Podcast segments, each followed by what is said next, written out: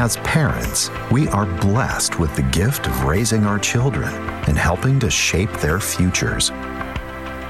It's a challenge that can be both difficult and incredibly rewarding. We want to be the best parents and grandparents we can be. The Bible is the best resource for every aspect of living, and it excels in parenting. God's Word guides us in the goal of raising amazing kids.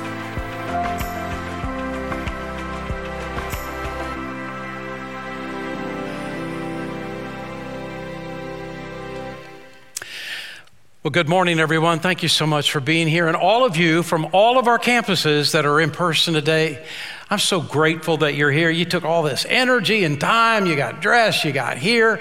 We're so grateful for all of you. And for everyone that is tuning in online, yay, God, for you. We're so grateful wherever you live, even if it's Sugar Land everywhere, wherever you, you live. We're so glad, so thankful that God has brought you here to this service and you're with us again today. The truth is, parenting usually begins with being in labor. And the truth about that is that the labor never ends. No matter how long it's labor. We're working with our kids. We're, we're helping our kids, even when they're adults. And it is the greatest, greatest job in the whole wide world. We're in a series right now entitled uh, Parental Guidance Raising Amazing Kids.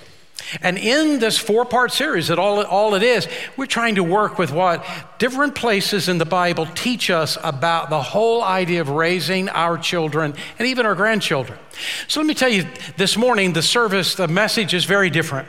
Now, I've been here a long time, and we're used to going to a passage of Scripture or a book in the Bible and reading through that and talking about what God was saying there. But this is going to be a little bit different message, and I'm asking you to give me a little grace with that as we work through the message today.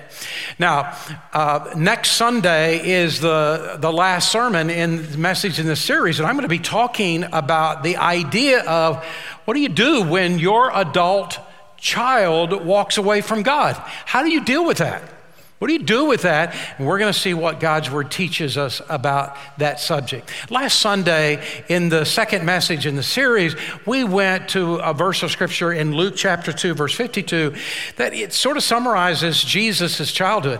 Amazingly, the Bible doesn't tell us much about Jesus' childhood at all.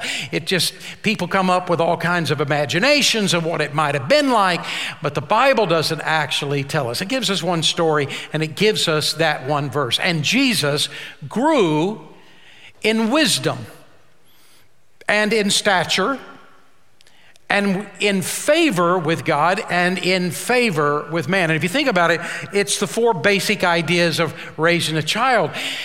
And the first one, so many people have forgotten about that part of our job is to help our children learn wisdom. Learn wisdom. So, what is wisdom? Wisdom is taking a principle out of the Bible and putting it into everyday life. Letting the principles from God's Word actually become how we act. Uh, how we live our life. We become wiser and wiser the more we say yes to God and do the things He tells us to do. But part of what the job is as parents is then that we help our children know what we did, how we do it, did it, why we did it, and help them build those principles into their everyday life. I think it's the missing ingredient today in parenting, and I think it is the key, key thing that helps a child all the rest of their life live for God. We talked about that last week. And then Jesus grew up. Our children grow physically and then grow. We teach our children how to grow in an understanding of who God is and how to love God and walk with God in favor with God and in favor with other people. In other words, we teach our children how to get along with other people in their lives. Last week, we started uh, really what is a two part thing, and that is eight key principles from the Bible that we need to teach our children to help them live their best life. And last week, we talked about the first three. This morning, I want to share with you the last five things that I've learned in God's Word that we understood, my wife and I, as we were raising our kids. So let's get started. By the way, we're not dealing with all the topics, and we can't, but there's a QR code right there, right there in the student notes. You can go to all kinds of resources that can help you that our education staff has put together. And if you come to a situation, okay, this wasn't covered, but I need help, you talk to one of our pastors. We're here for you. We want to help you be the best you can be in the job of parenting your children. Get use us as a resource. Now, the first principle today of these last 5 is protect your kids in life's storms. Now, notice I didn't say from life storms, I said in life's storms. And there's a great difference. When your child is first born, obviously you're going to protect that little baby from everything they can't protect themselves, from all storms in their life. You're going to do your best. And you keep doing that in their early years because they're still learning and growing and growing up. But something happens. There is a moment in time. I, I don't think there's an age, I think it depends on the child, but there's a moment in time that it changes in which you go f- from protecting them from storms to protecting them in storms. That there are age appropriate, please hear me say that, there are age appropriate storms that every child has to go through, needs to go through, needs to learn from, and you cannot, you should not protect them from those storms. This is part of them growing up, them developing. They need these storms. You should not protect them from them, you should protect them in them. So let me, let me give you an example. Uh, my youngest son, Jonathan, was. Uh, uh, in the first grade, uh, Kathy and I talked about this. It's first or second grade, and and in the first grade, I guess it was.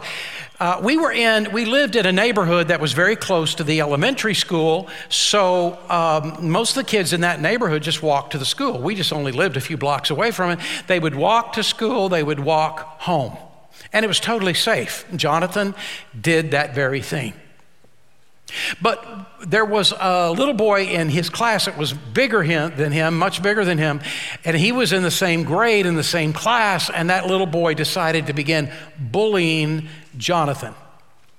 Well, he would wait until they got off school property, and then he, uh, and on the sidewalks, he would start calling Jonathan names and that sort of thing. When Jonathan shared that was happening with us, uh, we started trying to help out we invited the little boy to come to our house so that he could spend some time and play with Jonathan, get to know each other. He, he, refused. We then invited him to go get ice cream with Jonathan and then, you know, kind of break the ice with that. He refused. And there were times in which we encountered that little boy at school events, and we were so friendly to him. That didn't help. We prayed for him. That didn't help. And the truth is, uh, we did everything except go see his parents, and that usually, with a bully situation, does not work out. We had done everything we knew to do. But one day, Jonathan came home from school and said that the little boy had pushed him really hard, had hit him. And that was it for me. When the little boy got physical, that was, that was all I was going to take. And so I sat down with Jonathan and I said to Jonathan, Here's what I want you to do tomorrow. When you are walking home, get off school property uh, on the sidewalks, get on the sidewalk as you're coming home. And I said, and, and let's hope that the boy doesn't do anything. But if he does, if he comes up and he says things, we're not going to worry about that. But if he, if he hits you, if he shoves you, don't even look at him. Don't say anything. Keep walking. He'll come for a second shove. And when he does, turn around and smack him in the face as hard as you can smack him. Now I know that some of, I know some of you are thinking, "What? Are you a pastor?" You're a pastor and you're telling, did you not read Jesus saying that, that you should turn the other cheek? And all I know is we turned every cheek we had and nothing changed anything. Nothing changed anything. And so the moment he crossed the line and he hit my son, that was it. So uh, I told Jonathan to do this. And he said to me, Daddy's bigger than me. And if I hit him, he's going to hit me back. And I said to him, Well, the, the good news about this is that when he first hits you, it doesn't really hurt that much. Now, I didn't tell him later because I thought that was too, informa- too much information. So I said, So it won't hurt that much. So here's what I'm going to say He hits you, you keep hitting him until he doesn't hit you anymore. And then we practiced. We did not practice on my face.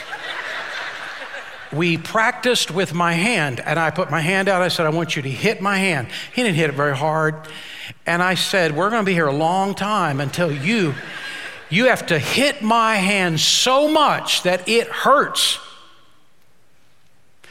And I tell you, it was like, this is the coolest moment of all time. I, this is what I've been hoping for. And so he started hitting my hand, and boy, he was just hitting the way out of my hand. And finally I said, okay, I think, I think we got it. I think we're there.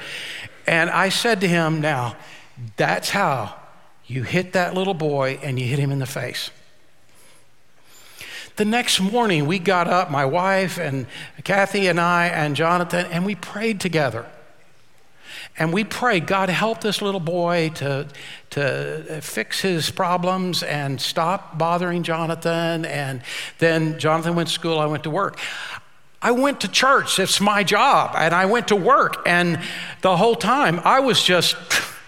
I couldn't concentrate on anything. And when we were getting closer to the moment that school was letting out, I prayed, Oh God, please help that little boy to straighten up today. And if not, give Jonathan the best punch he could possibly have and smack that little kid.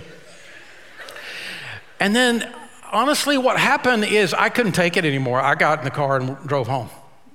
I, I just had to be there. Jonathan comes in, and I, and I said to him, What happened? And here's what he said. He said, Dad, I got off school property. I was on the sidewalk now. I was uh, coming home. And then I heard the little boy, the same little boy, and he was calling me names and stuff, but he came up and he pushed me. He said, I didn't look at him. I didn't say a word because I knew a second push was coming because you told me it was coming.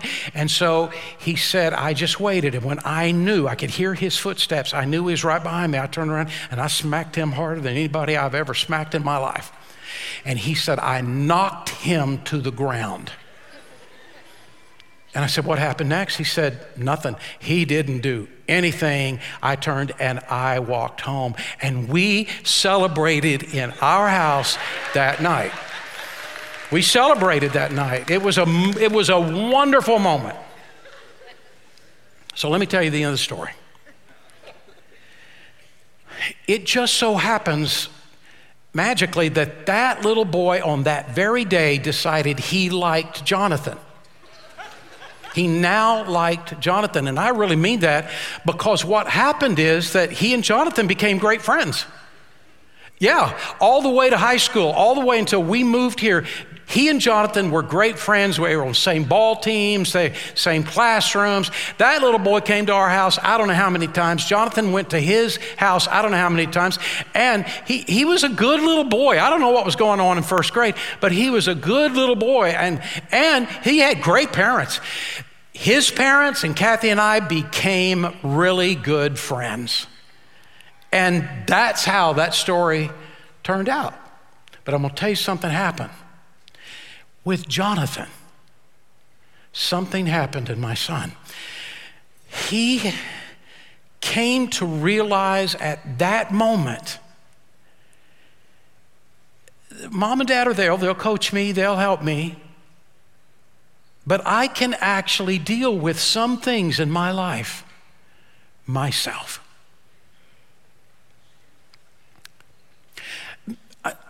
Listen to me parents that just hover over their kids and smother their kids, you're actually causing them to not grow.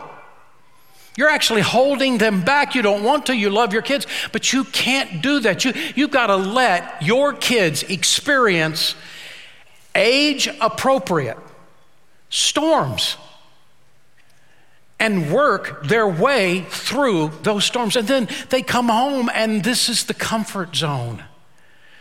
You put your arms around them, you love them, you're there for them. Proverbs 14 26 says, Reverence for the Lord gives a man deep strength. Do, reverence means that, that you respect God, you, you love God, you honor God.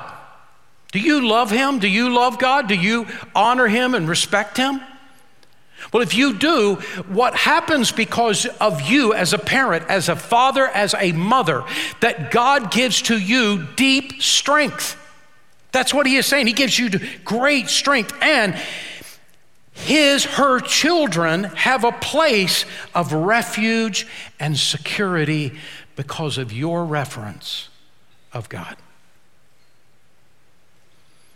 That's what a home is about. It's about security. It's about a safe place. Little kids go through storms. Uh, when there is change, that's the first fill in the blank. When there is change that happens in their lives, they have storms. When a new kid comes into the class or uh, moves in down the street, there's some change that might happen with your child. When, when events happen, there's change. And there are times in which your child has to work through age appropriate storms. Age appropriate means the older they get, the bigger the storms. Age appropriate storms so they learn how to live life and stand on their own two feet. But there you are. You are the safety net for them, you are the safe haven for them. When, when they experience failure, and failure is a part of life, everybody fails. Everybody really ought to have times of failures. Part of winning is failing and picking yourself back up again and keep going. That's how you learn to win. But when you fail, Ecclesiastes 4, verse 9 and 10 says, Two are better than one. If one of them falls down, the other can help him up. That's you. This is a place of safety. This is the place where your child gets to fail and it's okay, and there you are, and you are the arms around your child and helping them and loving them and helping them through that storm. Storms come because of rejection, and every single one of us have experienced rejection many times in our life. Criticism from other people, being pushed away by other people, being excluded by other people. It's a part of life. But your child needs a safe place. And this is why divorce is so damaging because it's more damaging to the child than it is to, to the parents because the safe place got a major upheaval that has happened. And you can explain it all you want, but there is a pain inside of that child. And, this, and the pain is the, my place of safety has now been damaged. And this is why Jesus said in Mark chapter 3 verse 25, a home filled with strife and division destroys itself. And this is why you got to get a hold of this issue. Teach your children how to work through age appropriate storms. They need them in order to grow up. Second of all, trust your children with responsibility. So look what Jesus said in Luke chapter 16 and verse 10 and 12. He says, Whoever can be trusted with very little can also be trusted with much.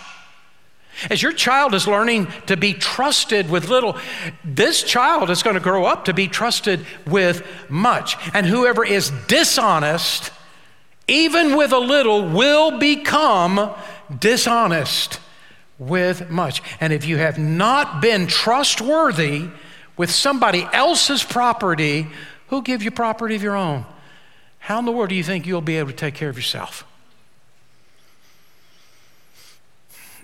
I've been reading a few articles by sociologists who are saying that now every successive generation in this country is getting worse and worse in entitlement, the, the attitude of entitlement.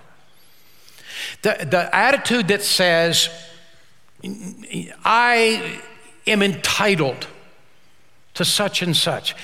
My parents, well, you have to be good to me. That's your job. You have to take care of me. That's your job. Oh boy, that would not fly. The world owes me so much. The world doesn't owe you anything.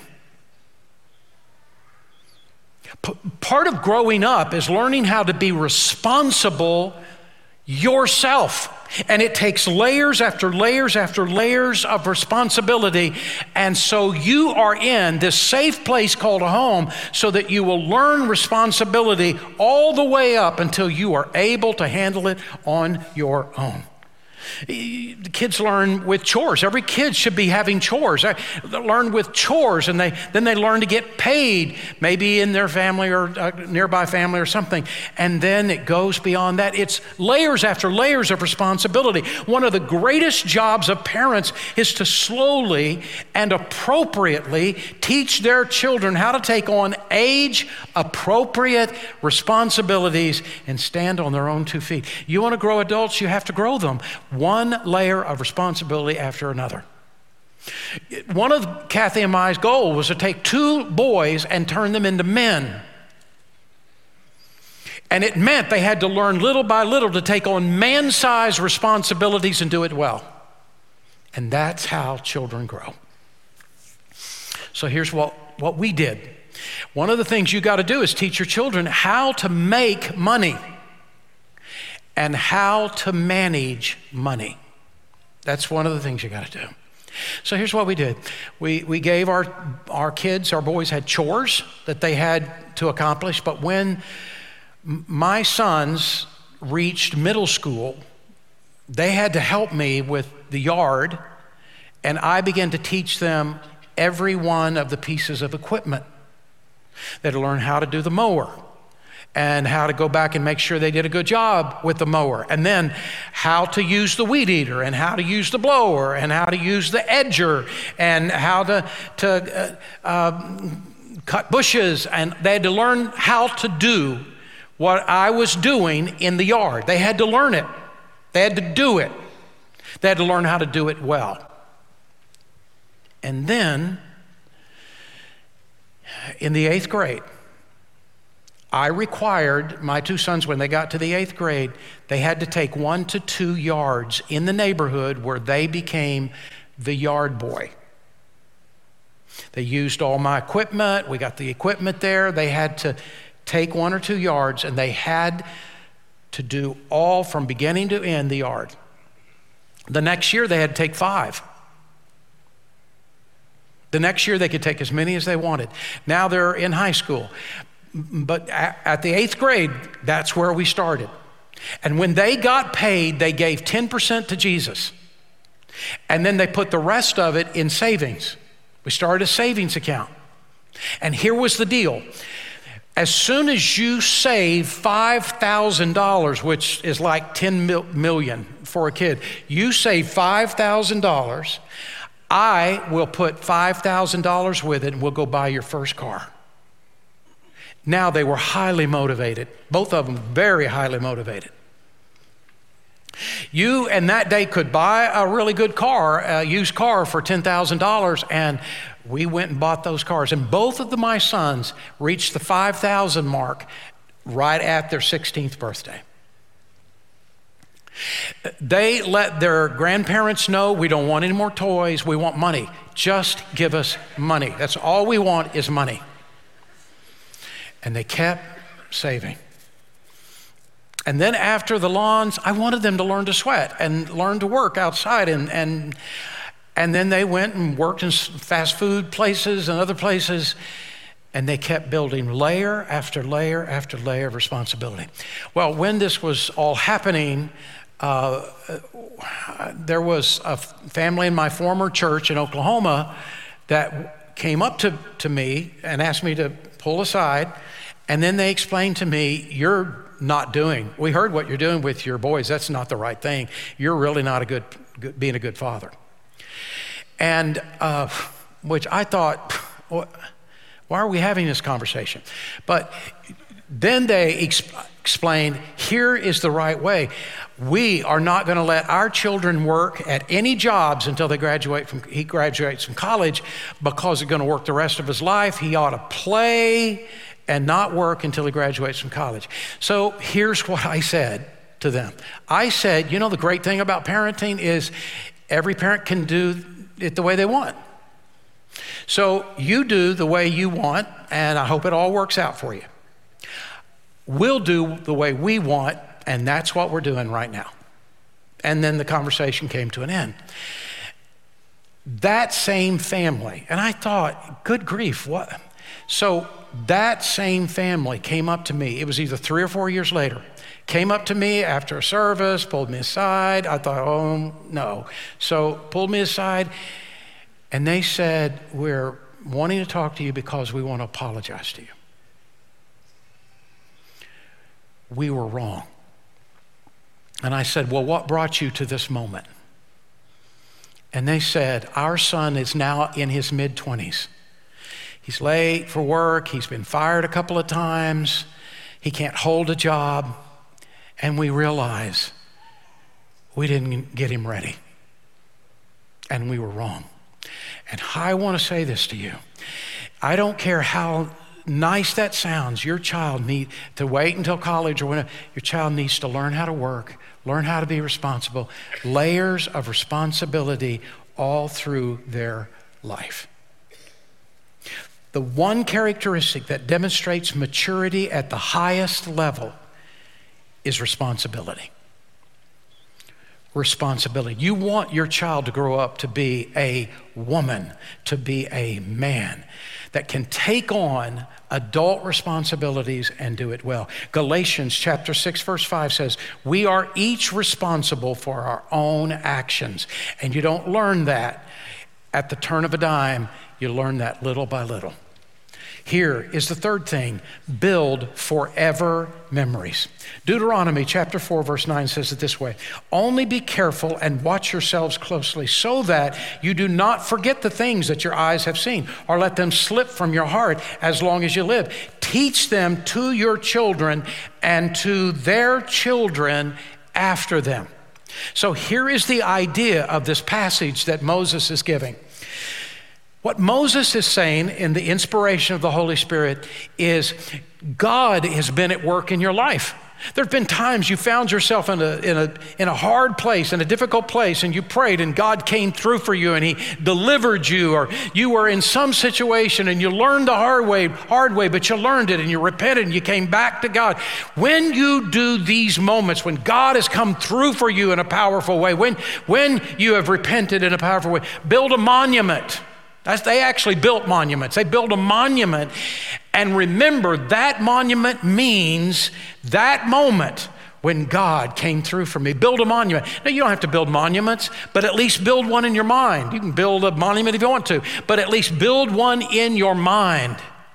Those times that you learned from God, you grew in your spiritual life, and then share those times with your kids and your grandkids one day what God did in your life, how He blessed you, how He helped you, how He miraculously came through for you. You know why you need to build these monuments of things that have already happened in your life? Because you're about to face other things.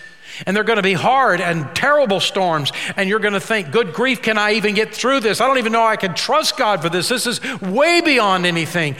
But then when you go back to the monuments of where God already came through for you, you'll be reminded. It'll build your faith, it'll build your courage.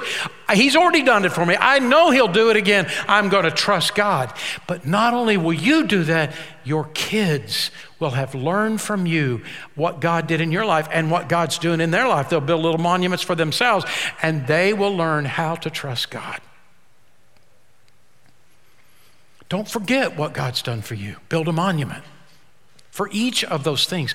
But now I want to take the application of that verse a little bit further than it was originally intended. And here's what I want to say Make forever memories with your children as you're growing up. Develop traditions. Take vacations, even if they're not they're just simple. Take vacations, even if they're simple. Do things together. Take pictures. Hang pictures in your home. My sons actually don't know this, but I've kept some of their report cards. Not the bad ones, the good ones. I burned all of the bad ones. They're burned and gone, never to be seen again. I kept a few, not all of them, but a few of the good report. They don't even know I did that. And I kept other things from them because they're memories for me. There was one simple thing that we did, Kathy and I did, that was more important than we realized. We, we were living in a particular house, and for that period of time, we decided to call every Friday night movie and pizza night. Uh, I didn't take any appointments, I didn't do anything with anybody else on Friday night but our family. That was our family's night. Nobody could touch that. And every Friday night, we ordered pizza. That's not a big thing, I know, especially today, but it's not a big thing. But here was the big thing we didn't have to eat in the kitchen. We got to eat the pizza in the den, on the floor. And we took the pizza, we took it up there, we could eat the pizza on the floor, and it was movie night. Either we, it was a movie on TV or we rented a movie, and we watched a movie sitting on the floor eating pizza with just us, laughing at the, the movies. And I know it sounds so simple. What's a big deal? But what's interesting, both of my sons have brought that up in their adult life. Of you remember when we used to? That was really a great moment. They would tell me. Three weeks ago, my youngest son and I were talking on the phone, and he said, You're not going to believe what I was just thinking about the other day. I was thinking about pizza night, Friday night pizza night. And it was just a good time in our, in our family. Kathy came up with an idea. You know all these pictures you've taken of all the kids? We've taken a million pictures. They're in boxes, and, and I never look at them. Kathy looks at them from time to time. And she came up with an idea. We got eight grandkids. Every birthday with the grandkids, she goes through the pictures and gets a picture of their father at his at their age, when he was their age, a picture of Matthew when he was their age, puts the picture in the card and gets some other card, another picture that's him just doing something wacky. And they open the card, there's the pictures, and we just look at the pictures and laugh and they say, he looked this this way when when he was my age. It's just memories.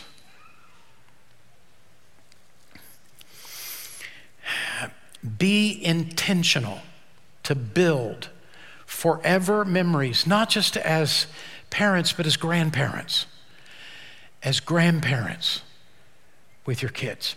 Here's number four play with your kids for fun. Psalm 127, verse 3 says, Kids are a gift from God. They're a gift from God to be enjoyed, not to be endured to be enjoyed, which means that you have fun. One of the things that never left me is uh, I like to play. And I like to play with kids. I like to play I like to play with my two sons. I love playing with my grandkids. I I do it. I, it's not a chore. I actually just absolutely I love it. I love doing it. And I can't tell you the number of times that my I can remember my sons and I playing catch. I bought two buckets of balls so that I could hit them grounders and I could hit them pop ups. And, and the number of times we threw the football, and the number of thousands of times we played horse and basketball just over and over and over again. And I look back with such great memories. The number of times that we rode bikes together and played pile on dad on the floor together. Just great memories. The, The times we played video games together, which wasn't very much, because when I got to Mario, I never could get above a certain level, like, like, two levels. I never could get there. And I said, okay, I'm done. So I've not actually ever played with video games since. I don't know how to play with any of them, and I, I don't miss it. We also built into our lives trick or treating and going to the mall, sitting on Santa's lap, and he, hunting Easter eggs. And I do know, I've been told so many times in my ministry, because I've been kind of open about that, uh, that there are different people that have different convictions against observing those things. And to that I say, please, if God's given you conviction, have the conviction and live by that conviction. But God gave Kathy and I the conviction, con, conviction that they were fun. And we did them, and we've loved them ever since and the millions of ball games and the swimming and the snow skiing and the amusement parks. But I will tell you something, I got really tired of the amusement parks. And when we first started, I informed my sons that I was a man's man because they wouldn't know any different anyway. So I was this he man and but that, that got me stuck. That meant I had to go on all the rides. And I didn't want to go on a bunch of those rides. And the one in which you go so high, a mile high, and then the floor drops out, I'll never go on that again. I don't, I don't like a whole bunch of rides. Never, ever again. But the amusement parks and the time we spent together. What I'm saying is, deliberately, intentionally make fun memories with your kids in which you are relaxed. And there's no cell phone anywhere close. You're not looking at your phone. Someday, things are going to be a whole lot different. The kitchen will be neat. The sinks won't be full of sticky dishes. The refrigerator won't be clogged with nine bottles of milk. You, you won't lose the tops of your jelly jars. And when that happens, you're going to be glad and you're going to be sad. And the thing is, enjoy now. Wherever now is, enjoy now. So here's the last one give your child a peaceful home. No family's perfect. You know that. We all get dressed and we come to church. We've all got our smiles on and we're looking like, hey, everything's good at our house. And sometimes that is, and sometimes that's really not. So let me just say every family is dysfunctional in one way or another. Every family is dysfunctional in one way or another. There is no perfect family. There are no super people. None of us have peaceful homes all the time. Sometimes we have a conflict, we got to forgive and be and ask for forgiveness. None of us do everything right all the time. It's real life and it's okay to be a real person. At the same time, Every child needs a peaceful home, it is a place of safety. So, what do I mean when I say a peaceful home? Where there is discipline that does not include yelling and screaming. Number two, where there are boundaries there have to be boundaries and rules, but the rules are not excessive. Some kids, they can't even walk into their house without somehow breaking some rule. And, and it, it, heaven forbid they get anything dirty. And it,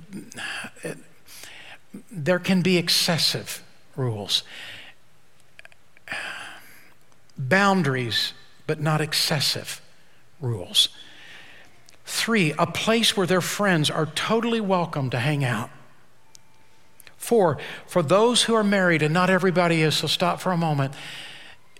Those of you who are single moms, I don't know, I don't know how you do it. And single dads, I don't know how you do it. There is a power that God gives you beyond what He gives the rest of us because you have a job that is the most unbelievable job. And many of you doing, you're just doing so great. You're doing so great. don't be as hard on yourself, maybe, as you're being. But for those who are married and a mom and dad, come to the place to finally learn how to accept each other's differences and how to love each other. So, I don't mean accepting sinful behavior. I'm not saying that, but I am saying come to a place of accepting the personality of the person that you married. And so I just want to give you a heads up on something.